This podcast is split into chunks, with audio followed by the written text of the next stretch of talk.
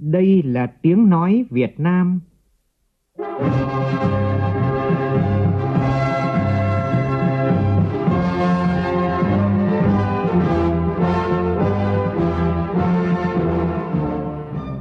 là tiếng nói Việt Nam, phát thanh từ Hà Nội, thủ đô nước Cộng hòa xã hội chủ nghĩa Việt Nam.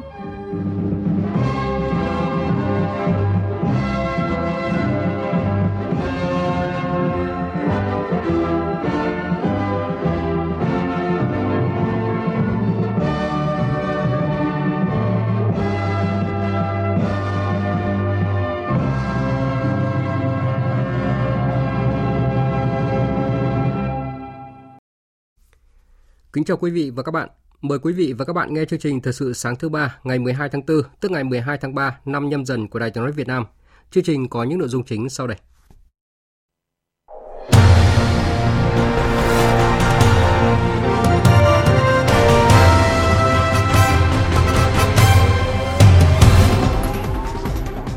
Thủ tướng chỉ đạo các biện pháp ổn định thị trường chứng khoán và trái phiếu doanh nghiệp. Giá xăng trong kỳ điều chỉnh vào hôm nay được dự báo có thể giảm gần 1.000 đồng một lít. Nhiều địa phương cho trẻ mầm non đi học trực tiếp từ hôm nay.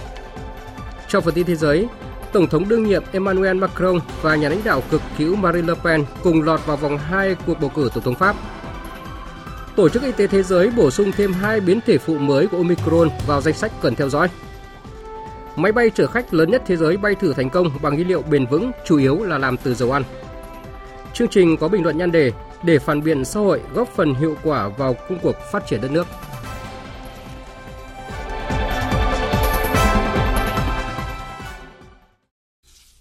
Bây giờ là nội dung chi tiết. Thưa quý vị và các bạn, Thủ tướng Chính phủ vừa có công điện yêu cầu các biện pháp đảm bảo thị trường chứng khoán, thị trường trái phiếu doanh nghiệp hoạt động ổn định, lành mạnh, minh bạch, an toàn và phát triển bền vững. Trong công điện, Thủ tướng yêu cầu Bộ Tài chính, Ngân hàng Nhà nước Việt Nam, Bộ Kế hoạch và Đầu tư theo dõi sát diễn biến của thị trường tài chính, tiền tệ chứng khoán và thị trường trái phiếu trong nước và quốc tế để chủ động kịp thời thực hiện biện pháp ổn định thị trường. Cung cấp thông tin chính thống, chính xác về chủ trương, định hướng điều hành và tình hình kinh tế vĩ mô, an toàn hệ thống tài chính tiền tệ, triển khai quyết liệt chặt chẽ hiệu quả chương trình phục hồi kinh tế và kết quả hoạt động sản xuất kinh doanh của doanh nghiệp để nhà đầu tư yên tâm tin tưởng vào thị trường – Thủ tướng cũng yêu cầu Bộ Công an chủ trì phối hợp chặt chẽ với Bộ Tài chính, Ngân hàng Nhà nước Việt Nam và các cơ quan liên quan, tăng cường công tác nắm tình hình thị trường chứng khoán, thị trường trái phiếu doanh nghiệp, xử lý nghiêm các hành vi vi phạm pháp luật, đặc biệt là các hành vi đưa tin thất thiệt không chính xác gây mất an ninh an toàn thị trường. Thu hút đầu tư là lĩnh vực đặc biệt quan trọng được các tỉnh thành phố ưu tiên hàng đầu trong chiến lược phát triển kinh tế xã hội. Tuy nhiên, không phải địa phương nào cũng thành công và đón được doanh nghiệp trong và ngoài nước đến đầu tư – Vậy kinh nghiệm ở đây là gì? Ghi nhận của phóng viên Sĩ Đức. Quảng Ninh được biết đến là tỉnh thành công trong cải cách hành chính, thường xuyên dẫn đầu cả nước về các chỉ số như là năng lực cạnh tranh cấp tỉnh, sự hài lòng phục vụ hành chính, hiệu quả quản trị hành chính công và mức độ ứng dụng công nghệ thông tin. Thế nhưng để thu hút được đầu tư thì nhiều năm qua Quảng Ninh đặc biệt chú trọng đến công tác quy hoạch. Đây chính là điểm khác biệt của địa phương này trong thu hút đầu tư. Ông Bùi Văn Khắng, Phó Chủ tịch Ủy ban nhân dân tỉnh Quảng Ninh cho biết, năm 2011 đã mời tư vấn nước ngoài về làm 7 cái quy hoạch chiến lược. Đây chính là đích vị tại Quảng Ninh và xác định cho hướng đi cho Quảng Ninh. Đến thời điểm này thì chúng tôi đã giải quyết được những cái quy hoạch về xây dựng, về đất đai và quy hoạch ngành. Đây là kinh nghiệm.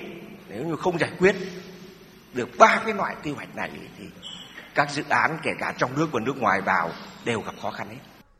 Trên địa bàn các tỉnh miền Trung hiện có hơn 2.000 dự án FDI còn hiệu lực với tổng vốn đăng ký là trên 60 tỷ đô la Mỹ. Trong đó Thanh Hóa là địa phương dẫn đầu với 164 dự án, tổng vốn đăng ký lên tới 14,5 tỷ đô la Mỹ, chiếm 24% vốn đăng ký của cả khu vực. Thanh Hóa đạt mục tiêu trong nhóm các tỉnh thành phố dẫn đầu cả nước, trụ cột tăng trưởng phía Bắc của cả nước, cùng với Hà Nội, Hải Phòng, Quảng Ninh trở thành tứ giác phát triển. Ông Nguyễn Văn Thi, Phó Chủ tịch thường trực Ủy ban nhân dân tỉnh Thanh Hóa khẳng định: Tất cả các doanh nghiệp đến đầu tư Thanh Hóa ở các khu vực, khu công nghiệp, khu kinh tế thì tỉnh Thanh Hóa có đề án đảm bảo an ninh trật tự, an toàn ờ, xã hội và an toàn tài sản con người ờ, cho tất cả các nhà đầu tư đến Thanh Hóa nói chung. Và chúng tôi đang tiếp tục ờ, tạo mọi điều kiện thuận lợi trước đầu tư, trong đầu tư và sau đầu tư để làm sao đó làm hài lòng các nhà đầu tư. Và chung với phương châm là thành công của các doanh nghiệp, các nhà đầu tư đã góp phần và chính là thành công của tỉnh Thanh Hóa. Và quan điểm là lợi ích hài hòa và rủi ro cùng chia sẻ. Hiện nay các địa phương trên cả nước đang tận dụng tiềm năng, lợi thế để chạy đua phục hồi kinh tế. Tuy nhiên phục hồi kinh tế nhưng vẫn phải đảm bảo các tiêu chí đó là phát triển bền vững, không đánh đổi môi trường để lấy phát triển kinh tế. Đây là nhiệm vụ kép không dễ để thực hiện. Ông Lê Ngọc Hoa, Phó Chủ tịch Ủy ban nhân dân tỉnh Nghệ An cho biết. Và tỉnh Nghệ An ban hành các cái cơ chế chính sách thu đầu tư về cái hạ tầng chúng ta sẽ thông được cái ờ, cao tốc từ Hà Nội qua Thanh Hóa vào đến Nghệ An và đây có thể nói là một cái động lực rất lớn cho cái phát triển kinh tế xã hội của tỉnh Thanh Hóa và tỉnh Nghệ An. À, chúng tôi coi đây một sự đón đầu và chúng tôi cũng đã chuẩn bị cho các cái hạ tầng đồng bộ khu công nghiệp à, như v ship à, và khu công nghiệp Hoàng Thịnh Đạt ở Hoàng Mai được phân bổ ở ba vùng xây dựng đồng bộ và tạo điều kiện cho các nhà đầu tư Kết thúc quý 1, kim ngạch xuất khẩu nhóm hàng nông lâm thủy sản tăng 19,7% so với cùng kỳ năm trước, chiếm 8,2% tổng kim ngạch xuất khẩu với tổng trị giá ước đạt 7 tỷ 270 triệu đô la.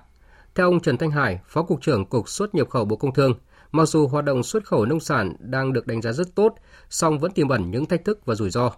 Để khai thác tốt thị trường, ông Trần Thanh Hải cho biết. Ờ, thứ nhất là Bộ cũng đã dự thảo và trình Thủ tướng Chính phủ về cái đề án về chuyển cái xuất khẩu đẩy mạnh cái chuyển hoạt động thương mại biên giới từ tiểu ngạch sang chính ngạch. À, thứ hai là bộ cũng đã thành lập một cái ban chỉ đạo để giải quyết các cái ủn tắc ở biên giới. À, thứ ba nữa là bộ cũng đã phối hợp chặt chẽ với cả bộ nông nghiệp và phát triển nông thôn à, trong cái việc đẩy mạnh cái đàm phán với cả phía Trung Quốc để làm sao gia tăng được cái số lượng các mặt hàng trái cây có thể xuất khẩu chính ngạch trong cái thời gian tới. Theo quy định, giá xăng dầu trong nước được điều chỉnh vào hôm qua. Tuy nhiên, do rơi vào thời điểm nghỉ bù ngày lễ Dỗ Tổ Hùng Vương nên phiên điều chỉnh sẽ được lùi sang ngày hôm nay. Dữ liệu từ Bộ Công Thương cho thấy, giá xăng thành phẩm trên thị trường thế giới những ngày gần đây có xu hướng giảm. Do đó, theo tính toán của đại diện một số doanh nghiệp, giá xăng có thể giảm từ 700 đến 900 đồng một lít, giá dầu có thể giảm từ 600 đến 700 đồng một lít. Tuy nhiên, mức giảm chính xác bao nhiêu còn phụ thuộc vào việc điều hành của cơ quan quản lý qua việc trích lập quỹ bình ổn giá. Trong bối cảnh giá xăng dầu được giảm thuế bảo vệ môi trường, không loại trừ khả năng cơ quan điều hành sẽ tăng trích lập quỹ bình ổn để tạo dư địa cho lần điều hành sau. Nếu cơ quan quản lý trích lập quỹ bình ổn giá xăng dầu như kỳ điều hành trước thì giá xăng sẽ giảm ít hơn khoảng từ 4 đến 600 đồng một lít. Nếu như đúng dự báo, giá xăng trong nước sẽ có lần giảm thứ ba liên tiếp về mức 26 đến 27.000 đồng một lít. Thưa quý vị và các bạn, dịch COVID-19 đã làm thay đổi nhu cầu tham quan trải nghiệm của du khách, khiến cho nhiều địa phương và cả ngành du lịch lao đao. Đứng trước bối cảnh đó, Quảng Nam, địa phương đăng cai năm du lịch quốc gia 2022, đang nỗ lực chuyển đổi số, ứng dụng công nghệ thông tin trong xây dựng hệ sinh thái du lịch xanh. Đây được xem là chìa khóa quan trọng để tỉnh này sớm phục hồi và lấy lại đà tăng trưởng cho ngành công nghiệp không khói. Phóng viên Long Phi tại miền Trung thông tin. Để khôi phục các hoạt động du lịch, Chính quyền thành phố Hội An đẩy mạnh ứng dụng công nghệ thông tin, trang bị hạ tầng công nghệ tại các điểm đến, lắp đặt Wi-Fi miễn phí, quảng bá trực tuyến các sản phẩm du lịch trên các nền tảng mạng xã hội. Từ ngày 1 tháng 4 vừa qua, Hội An thực hiện bán vé tham quan điện tử, dần thay thế vé tham quan truyền thống. Chị Trương Thị Cẩm Nhung cùng nhiều khách từ thành phố Hồ Chí Minh đến tham quan Hội An lần này cảm thấy hài lòng với các ứng dụng công nghệ số Dịch vụ ở Hội An mình là các những cái tính năng cho khách du lịch đến bằng à, à, app kỹ thuật nó nhanh hơn, tiện lợi hơn cho du khách, làm cho giới trẻ bắt kịp thông tin nhanh hơn, rồi à, giới thiệu cho bạn bè chính xác hơn. Tuy nhiên, trong giai đoạn khôi phục du lịch hiện nay, thách thức đặt ra đối với chính quyền và cộng đồng doanh nghiệp là làm sao để bắt kịp xu thế công nghệ 4.0 cũng như đáp ứng nhu cầu tham quan của du khách trong điều kiện dịch bệnh kéo dài. Ông Nguyễn Sơn Thủy, Phó Chủ tịch Hiệp hội Du lịch tỉnh Quảng Nam băn khoăn cái mà có thể ứng dụng được liền, đó là về e-marketing, thì chưa khai thác được triệt để chuyển đổi số phát triển như vũ bảo. Nếu mà chúng ta không chuyển dịch tốt thì sau đại dịch này, chúng ta sẽ không có một cái lợi thế cạnh tranh. Để nâng cao lợi thế cạnh tranh của ngành du lịch Việt Nam trong giai đoạn hiện nay, một trong bốn chiến lược quan trọng đặt ra là làm sao thúc đẩy chuyển đổi số, phát triển du lịch thông minh và ứng dụng công nghệ thông tin. Ông Lê Hùng Anh, người sáng lập thương hiệu Travener, một doanh nghiệp xây dựng các nền tảng công nghệ trong phát triển du lịch thông minh cho biết. Việc ứng dụng công nghệ thông tin thời điểm này có ý nghĩa vô cùng quan trọng. Hiện tại tất cả các khách hàng đều sử dụng các ứng dụng về đặt phòng khách sạn cũng như vé bay bằng tin thiết bị di động. Đây là cơ hội rất hiếm có. Sau 2 năm gần như đóng băng, du lịch Việt Nam được kỳ vọng bước vào giai đoạn phục hồi, lấy lại đà tăng trưởng, thu hút du khách trong và ngoài nước, góp phần phục hồi và phát triển kinh tế xã hội. Hỗ trợ thanh niên tiếp cận vốn, thành lập các câu lạc bộ để cùng trao đổi kinh nghiệm, chia sẻ kiến thức về khởi nghiệp là cách mà tỉnh Đắk Lắk đang triển khai để hỗ trợ đồng hành với thanh niên, nhất là thanh niên nông thôn trong khởi nghiệp. Hờ Xíu, phóng viên Đài tiếng nói Việt Nam thường trú tại Tây Nguyên phản ánh. Sau 3 năm nuôi ốc nhồi, anh Huỳnh Ngọc Hội ở thôn 10 xã E 3 huyện Buôn Đôn tỉnh Đắk Lắk đã có được thị trường tiêu thụ ổn định. Anh cũng thành lập và làm tổ trưởng tổ hợp tác thanh niên nuôi ốc nhồi huyện Buôn Đôn với 25 thành viên. Cùng với hướng dẫn kỹ thuật cung cấp con giống cho thành viên, anh trực tiếp thu mua ốc thương phẩm và tìm tòi chế biến các sản phẩm từ ốc để nâng cao chất lượng và giá trị sản phẩm. Anh Huỳnh Ngọc Hội cho biết. Được sự hỗ trợ huyện đoàn cũng như các ban ngành ở huyện thì cái mô hình à, mình được phát triển nhân rộng với lại làm cái sản phẩm đông lạnh đó, để bao tiêu sản phẩm cho bà con đầu ra nó được ổn định hơn sản phẩm nó sẽ được cái giá cao hơn theo anh Nguyễn Quang Trung, bí thư huyện đoàn Buôn Đôn, Tổ hợp tác thanh niên nuôi ốc nhồi huyện Buôn Đôn là tổ hợp tác đầu tiên của thanh niên được thành lập ở huyện và trực thuộc huyện đoàn, thu hút đông đảo đoàn viên thanh niên tham gia. Để tạo điều kiện cho thanh niên nông thôn khởi nghiệp, tổ chức đoàn đã hỗ trợ để thanh niên được tiếp cận các nguồn vốn ưu đãi. Đến thời điểm này, các cấp bộ đoàn huyện Buôn Đôn đang quản lý gần 67 tỷ đồng vốn ủy thác. Có 33 cá nhân và mô hình được nhận vốn khởi nghiệp từ Quỹ Quốc gia giải quyết việc làm và các nguồn ngân sách địa phương. Nhờ vậy, trong 3 năm trở lại đây, phong trào khởi nghiệp lập nghiệp ở Buôn Đôn có nhiều khởi sắc và đi vào chiều sâu, đáp ứng được yêu cầu nguyện vọng của thanh niên. Thì chúng tôi ờ, tiếp tục định hướng và thông tin kịp thời cho đoàn viên thanh niên trên bàn huyện nắm bắt được các cái thông tin liên quan đến các cái chủ trương chính sách của tỉnh, ờ, lựa chọn những nhân tố mới ờ, và có sản phẩm phù hợp với cái định hướng chung trong phát triển kinh tế của địa phương đấy để tiếp tục hướng dẫn giúp đỡ các bạn để hoàn thiện Hôm nay, học sinh tất cả các bậc học tại Thành phố Hồ Chí Minh đi học trực tiếp trừ những trường hợp phải cách ly y tế. Cũng hôm nay, các tỉnh Ninh Bình, Nam Định, Lào Cai và Cà Mau sẽ cho học sinh mầm non trở lại trường. Còn tại Hà Nội, ngày mai, toàn bộ trẻ mầm non sẽ được trở lại trường sau một năm nghỉ học do dịch COVID-19. Đến nay thì công tác chuẩn bị của các trường đã hoàn thành với mục tiêu cao nhất là đảm bảo an toàn sức khỏe cho học sinh. Phóng viên Minh Hường thông tin. Sau khi nhận được thông tin của Ủy ban Nhân dân thành phố Hà Nội quyết định về việc cho trẻ mầm non quay trở lại trường học, các nhà trường đã khẩn trương giả soát cơ sở vật chất, tổng vệ sinh lớp học và hành lang, phun khử khuẩn toàn bộ trường học, chuẩn bị trang bị đầy đủ thiết bị vật tư y tế phòng chống dịch, sẵn sàng đón học sinh. Bà Hoàng Thị Hằng, hiệu trưởng trường mầm non Thanh Xuân Trung, quận Thanh Xuân cho biết. Khi các con quay trở lại thì nhà trường sẵn sàng đảm bảo về công tác bán chú Nhà trường cũng đã giả soát tất cả các cái điều kiện cơ sở vật chất cũng như thỏa thuận với phụ huynh lựa chọn các cái công ty thực phẩm đảm bảo an toàn ờ, để ờ, sẵn sàng ờ, thực hiện công tác bán trú trong nhà trường. Cùng với chuẩn bị về cơ sở vật chất, các nhà trường cũng xây dựng chương trình giáo dục phù hợp cho trẻ trong những ngày đầu đón trẻ tới trường. Bởi sau hơn một năm nghỉ học, các bé mầm non đã quên ít nhiều nền nếp giờ giấc ăn ngủ. Bà Lê Thị Trâm Anh, hiệu trưởng trường mầm non tuổi Hoa, quận Ba Đình thông tin. Chúng tôi đã dành ra thời gian đầu để tập trung vào chăm sóc tập cho các con quen trở lại với chế độ sinh hoạt một ngày ở trường mầm non. À, đối với trẻ mẫu giáo lớn 5 tuổi thì chúng tôi cũng có kế hoạch là sẽ tập trung củng cố các cái kỹ năng để trẻ sẵn sàng bước vào lớp 1 cùng với cái sự phối hợp tốt của cha mẹ học sinh thì các con sẽ bắt nhịp nhanh thôi ạ.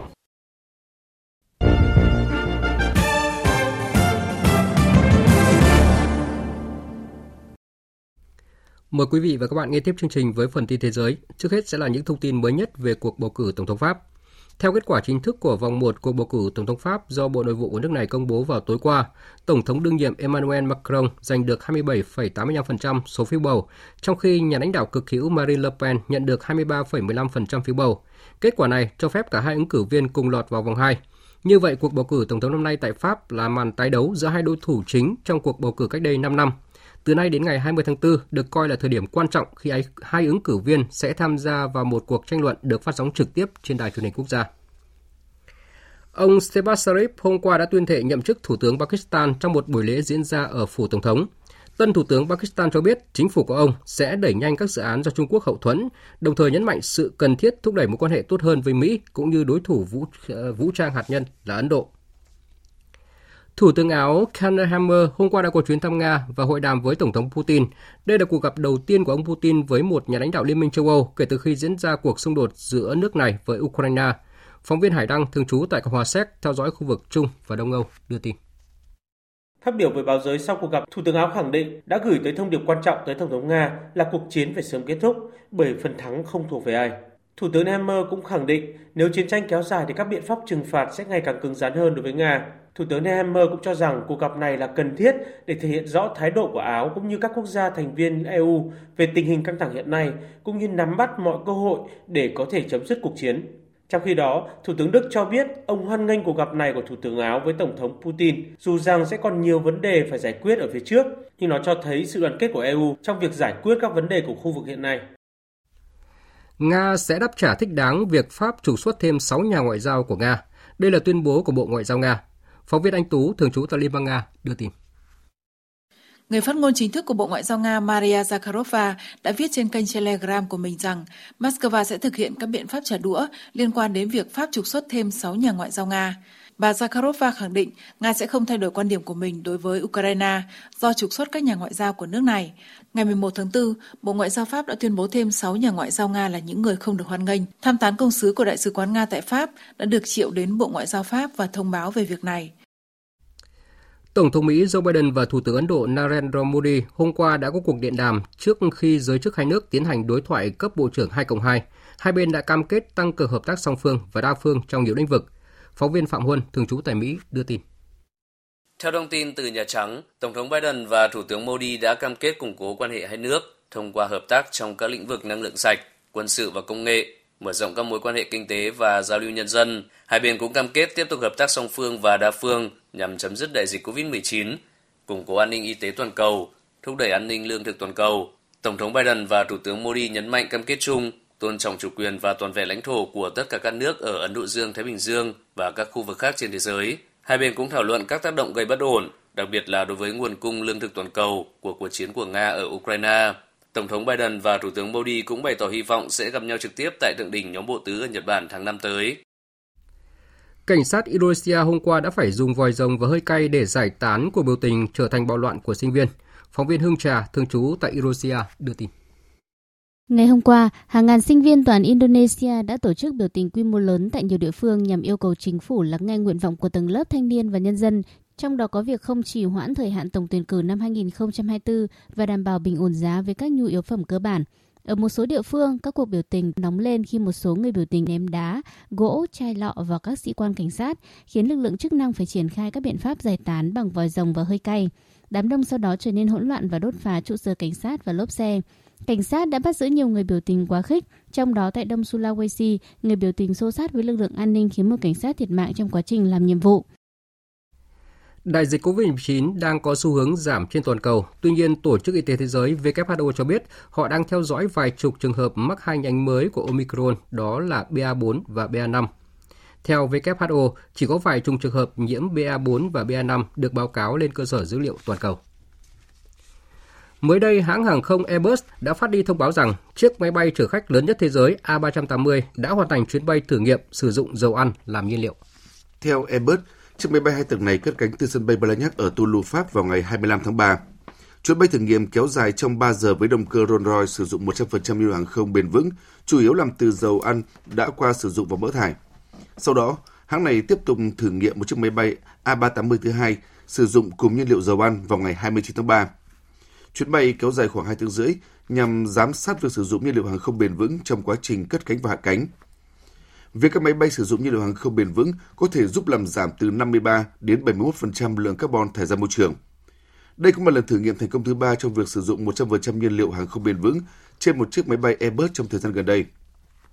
Airbus cho biết, hiện tất cả máy bay của hãng này đều đã được cấp chứng chỉ công nhận việc sử dụng hỗn hợp tối đa 50% nhiên liệu hàng không bền vững dầu hỏa và đang hướng tới sử dụng 100% nhiên liệu hàng không bền vững vào cuối thập kỷ này. Vừa rồi là phần tin thời sự quốc tế, bây giờ là thời gian dành cho phần tin thể thao.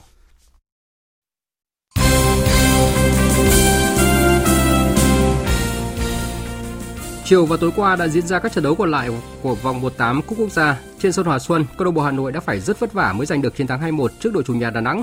Trong khi đó, câu lạc bộ Viettel có trận thắng đậm 5-0 trước Cần Thơ. Ở các trận đấu khác, Bình Phước thắng Quảng Nam 3-0, Top Bình Định thắng Hải Phòng 1-0, Bà Rịa Vũng Tàu thắng Phú Yên 4-2 bằng những loạt sút lưu 11m.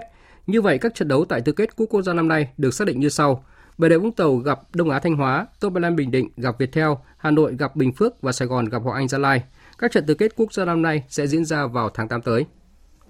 Để chuẩn bị cho các trận đấu với câu lạc bộ Hoàng Anh Gia Lai trong khuôn khổ bảng H Cúp C1 châu Á diễn ra từ ngày 16 tháng 4 đến mùng 1 tháng 5 tại sân vận động thống nhất Thành phố Hồ Chí Minh, câu lạc bộ Hyundai Motor của Hàn Quốc và Yokohama của Nhật Bản sẽ đến Thành phố Hồ Chí Minh vào hôm nay.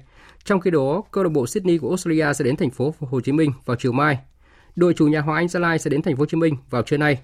Trận đấu đầu tiên của bảng H sẽ diễn ra giữa Hoàng Anh Gia Lai và Yokohama vào lúc 18 giờ ngày 16 tháng 4. Vé xem các trận đấu tại bảng H được bán từ 8 giờ 30 phút ngày 16 tháng 4 đến 18 giờ ngày 1 tháng 5 tại sân vận động thống nhất với các mệnh giá là 50.000 đồng, 100.000 đồng và 200.000 đồng một vé.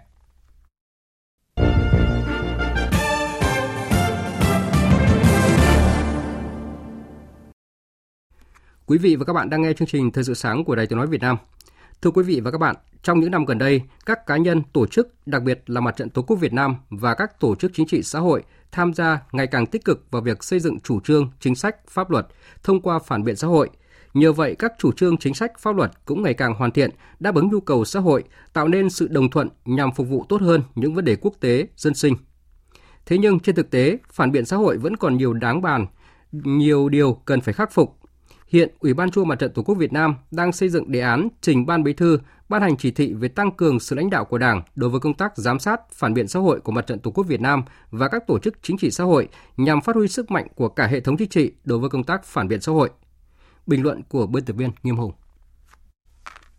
Nếu như trước kia, ý kiến của người dân không có tác động ảnh hưởng nhiều đến việc hoạch định, ban hành chính sách, pháp luật thì trong vài năm trở lại đây, sự tham gia của người dân đã có đóng góp tích cực tới việc điều chỉnh, thậm chí ngừng thực hiện một chính sách hoặc một quy định cụ thể của luật pháp. Những quyết sách lớn, những công việc trọng đại của đất nước đều được Đảng, Nhà nước đưa ra lấy ý kiến của người dân, tranh thủ sự phản biện xã hội của nhân dân. Đơn cử như chuẩn bị cho Đại hội Đảng Toàn quốc lần thứ 13, dự thảo các văn kiện trình đại hội đã được Đảng ta công bố công khai và tổ chức lấy ý kiến của các đảng viên và nhân dân. Chỉ trong vòng chưa đầy một tháng đã có tới 1.400 trang văn bản góp ý gửi tới các cơ quan chức năng ở Trung ương. Hay như trước đó, khi sửa đổi Bộ Luật Dân sự 2005, một bộ luật tác động lớn và nhiều mặt đến cuộc sống của người dân – dự thảo luật sau khi xây dựng cũng đã được đăng tải công khai trên các phương tiện thông tin đại chúng để tiếp nhận những ý kiến đóng góp của nhân dân. Kết quả trong vòng 4 tháng, dự thảo bộ luật dân sự sửa đổi đã nhận được tới 8 triệu rưỡi lượt góp ý của người dân. Việc huy động sự tham gia đóng góp ý kiến, tham gia phản biện xã hội của người dân vào các quyết sách không ngoài mục đích nhằm phát huy dân chủ, trách nhiệm, sức sáng tạo của toàn đảng toàn dân vào công việc hệ trọng của đất nước – qua đó càng thấy rõ Đảng nhà nước ta đã thật sự coi trọng nhân dân, thật sự phát huy quyền làm chủ của nhân dân. Tuy nhiên, khách quan mà nhìn nhận, việc sử dụng phản biện xã hội trong việc ban hành chính sách pháp luật nhiều lúc, nhiều nơi vẫn còn mang nặng tính hình thức, thiếu chủ động kịp thời. Sự tham gia phản biện xã hội của người dân, các tổ chức xã hội còn thụ động e rè, ngại đụng chạm, dù thấy không hợp lý cũng không dám lên tiếng – Đặc biệt, vẫn còn những người dân thờ ơ, không quan tâm đến việc phản biện xã hội, ngay cả với những quyết sách liên quan sát sườn đến cuộc sống của họ. Về phía các cơ quan nhà nước, cá nhân có thẩm quyền trong việc tiếp nhận sự phản biện xã hội cũng e ngại sự phản biện, cho rằng phản biện xã hội chính là soi mói, là vạch lá tìm sâu. Những tồn tại này phần nào cũng do hiện nay thiếu vắng một thể chế pháp lý đồng bộ điều chỉnh hoạt động phản biện xã hội. Các quy định của pháp luật liên quan đến phản biện xã hội tuy đã có nhưng lại nằm giải rác trong nhiều văn bản, từ hiến pháp, các đạo luật về tổ chức bộ máy, đạo luật chuyên ngành cho đến các văn bản hướng dẫn thi hành thiếu tập trung thống nhất. Do vậy, về lâu dài, cùng với việc ban hành một chỉ thị nhằm tăng cường sự lãnh đạo của Đảng đối với công tác phản biện xã hội – rất cần có một đạo luật về phản biện xã hội với những cơ chế rõ ràng, tạo ra những khuôn khổ nhất định cho phản biện xã hội để tận dụng và phát huy trí tuệ của nhân dân trong việc ban hành chính sách pháp luật không để những cá nhân lợi dụng phản biện xã hội để mưu cầu lợi ích cá nhân, kích động, chia sẻ, gây mất trật tự an toàn xã hội. Có như vậy, phản biện xã hội mới thật sự trở thành một công cụ, một phương tiện hữu hiệu đóng góp tích cực cho công cuộc phát triển đất nước. Quý vị và các bạn vừa nghe bình luận nhân đề để phản biện xã hội, góp phần hiệu quả vào công cuộc phát triển đất nước. Dự báo thời tiết Mời quý vị và các bạn nghe bản tin dự báo thời tiết ngày và đêm. Phía Tây Bắc Bộ nhiều mây có mưa rào và rông rải rác, nhiệt độ từ 20 đến 30 độ, có nơi dưới 20 độ. Phía Đông Bắc Bộ nhiều mây có mưa rào rải rác và có nơi có rông, nhiệt độ từ 21 đến 29 độ, vùng núi có nơi dưới 20 độ. Khu vực từ Thanh Hóa đến Thừa Thiên Huế có mây ngày nắng, chiều tối và đêm có mưa rào và rông vài nơi, nhiệt độ từ 21 đến 30 độ, có nơi trên 30 độ. Khu vực từ Đà Nẵng đến Bình Thuận, ngày nắng, chiều tối và đêm có mưa rào và rông vài nơi, nhiệt độ từ 21 đến 32 độ. Tây Nguyên có mây ngày nắng, chiều tối và đêm có mưa rào và rông vài nơi, nhiệt độ từ 19 đến 32 độ. Nam Bộ có mây ngày nắng, chiều tối và đêm có mưa rào và rông vài nơi, nhiệt độ từ 23 đến 33 độ, có nơi trên 33 độ. Khu vực Hà Nội nhiều mây có mưa, mưa rào rải rác, nhiệt độ từ 21 đến 29 độ. Dự báo thời tiết biển, Vịnh Bắc Bộ không mưa, tầm nhìn xa trên 10 km, gió Đông Nam cấp 3, cấp 4. Vùng biển từ Quảng Trị Quảng Ngãi, từ Bình Định đến Ninh Thuận không mưa, tầm nhìn xa trên 10 km, gió nhẹ. Vùng biển từ Bình Thuận Cà Mau, từ Cà Mau đến Kiên Giang và Vịnh Thái Lan có mưa rào vài nơi, tầm nhìn xa trên 10 km, gió nhẹ. Khu vực Bắc Biển Đông, khu vực quần đảo Hoàng Sa thuộc thành phố Đà Nẵng không mưa, tầm nhìn xa trên 10 km, gió đông cấp 3, cấp 4. Khu vực giữa và Nam Biển Đông, khu vực quần đảo Trường Sa thuộc tỉnh Khánh Hòa, có mưa rào và rông vài nơi, tầm nhìn xa trên 10 km, gió nhẹ. Vừa rồi là những thông tin dự báo thời tiết. Bây giờ chúng tôi tóm lược một số tin chính vừa phát.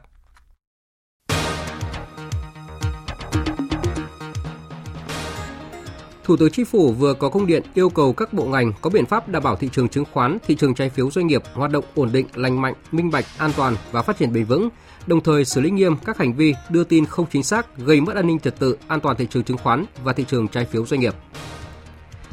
Hôm nay, học sinh tất cả các bậc học tại Thành phố Hồ Chí Minh, Ninh Bình, Nam Định, Lào Cai và Cà Mau đi học trực tiếp, trừ những trường hợp phải cách ly y tế. Lãnh đạo các tỉnh thành phố yêu cầu các trường học phải đảm bảo an toàn phòng chống dịch, chú trọng bữa ăn bán trú, giúp phụ huynh học sinh an tâm khi cho trẻ mầm non và học sinh tiểu học đến trường.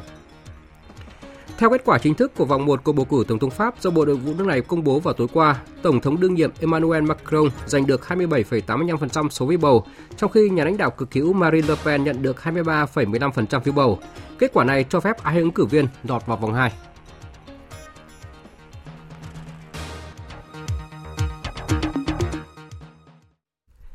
Phần tóm lược những tin chính vừa rồi đã kết thúc chương trình thời sự sáng nay của Đài Tiếng nói Việt Nam. Chương trình do biên tập viên Nguyễn Cường biên soạn và thực hiện với sự tham gia của phát thanh viên Đoàn Hùng và kỹ thuật viên Đoàn Thanh. Chịu trách nhiệm nội dung Nguyễn Thị Tuyết Mai. Cảm ơn quý vị và các bạn đã dành thời gian lắng nghe.